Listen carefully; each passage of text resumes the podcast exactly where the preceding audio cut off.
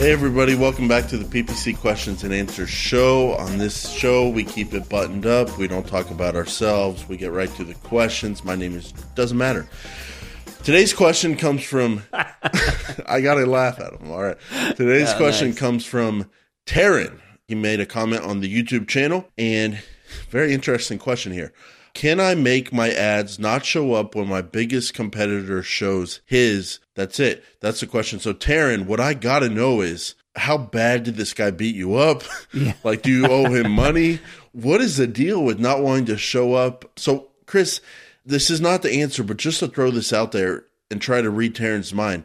If you're worried about paying too much because the other guy's bigger and you're worried about him bidding things up, and if he has a way, way higher bid than you, assuming your quality scores are close together, his huge bid's not going to really affect Taryn's, right? Like Taryn will show up lower and he'll get the cost per click that he wants. So I would not be scared to run when the other guy shows up. But we answer questions on the show here, Chris. So we looked into it. The only thing we could come up with was one solution. Yeah. Very weird one. We don't know if it'll work because it's probably never been tried, but it's the only thing we can think of. So, Chris, why don't you break that down? Yeah. So first of all, I just have to say, Taryn, this is I. I mean, I've been doing AdWords a long time, and I've never thought of this before. That's really interesting to avoid showing up when someone else shows their ad. Before I get into an answer, I want to say there is a potential problem with this because, like Jason said, if that person, when you look at your competitor analysis report in AdWords, if they have like a 90% overlap with you and you make this change, you would essentially be excluding yourself from 90% of your searches that would show up across his. So you're going to be potentially losing a lot of impressions. Got to be careful. I mean that would that would be a big issue because you know suddenly you're going to be not showing up no matter how much you bid if he overlaps you a lot. So that's a concern. But if he does not overlap you a lot, and maybe it's not a, a cost issue, maybe it's something like, you know, I want to try and show up when he's not there. Maybe he turns off his ads at five o'clock and I want to start showing up at five. You know, that kind of stuff that I can automate. Maybe that's what he's, he's trying to fill in the gaps. You know, he's trying to kind Quit of trying catch to him when he's not there. this. Quit trying to justify this. Well, I'm hoping that Taryn's a, uh, maybe he's got some kind of super cool idea that we hadn't thought of. Already thought of something really cool here that I had never thought of. But here's the way to do it. Basically, what you're going to have to do is you're going to have to go to your campaign settings and change your bid strategy.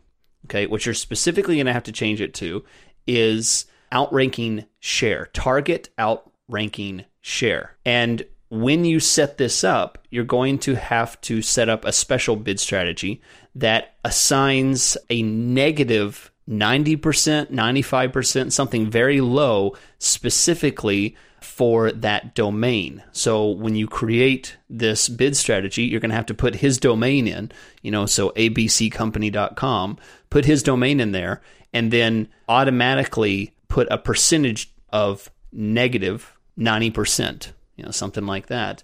And you should essentially drop off, or at least the worst you would do is show up at, at the very bottom Right. when that competitor shows. Jason, is this anything you've ever done this before? I, I've done target outranking share, but I've never done it with a negative bid adjustment. So, Taryn, what target outranking share does is the way it's supposed to work is you want to outrank a competitor. That's why it's called target outranking share. And every time their ads show up, you have a bid there, and then they ask you when you set up what domain you want to target in the target outranking share, which competitor. You usually put in a plus positive bid adjustment like, okay, every time he shows up, when I show up, I want to increase my bids by 25%. So I try to show up higher than him. But in this case, you're trying to not show up. So that's why we don't think you can do, you can't do a negative 100%, but you can do a negative right. 90 or something close to that. And so Actually, what's the truth Jason, there, Chris? I was just testing it. Jason and I tested this about a week ago, and then we just decided to answer the question today. So we're forgetting what we actually learned. You can't do a negative at all. So we're going to have to change our advice on this. What you actually do is you put a max bid limit. There like it is. There it is. cent. Yes. Okay. So, Taryn, what you do is instead of the negative or positive bid adjustment, you put a target max bid limit of 25 cents, $1, whatever. One cent. Yeah, one cent. So, what this would do, Taryn, is you have your bids in your account, say $10, hypothetically, and you show up high and all that kind of stuff. But then anytime the competitors ad is showing up, your bid is going to be limited to what you put in here, one cent. And then that should make your ad probably not show up.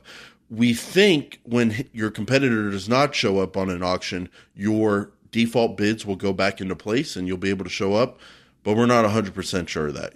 Yeah. I mean, the way the situation would work is the competitor shows up, your bids are automatically limited to one cent, and you're not going to show. But when they're not there, then your normal bid situation yep. is going to run. So that's the way it should work. Not anything we've tested. Really cool idea. Yeah, just but idea. to be clear, I just want to say what you have to do is you go to the strategy and you're going to put a target outranking share percentage of one percent because that's the minimum you can put on there, and then you put a max bid limit of one cent and name it, put a benchmark domain in there, hit save, and apply it to your campaign. And that's it. You have now run and hide in a corner every time your competitor shows up. If that's what you want to do, we're happy to help you.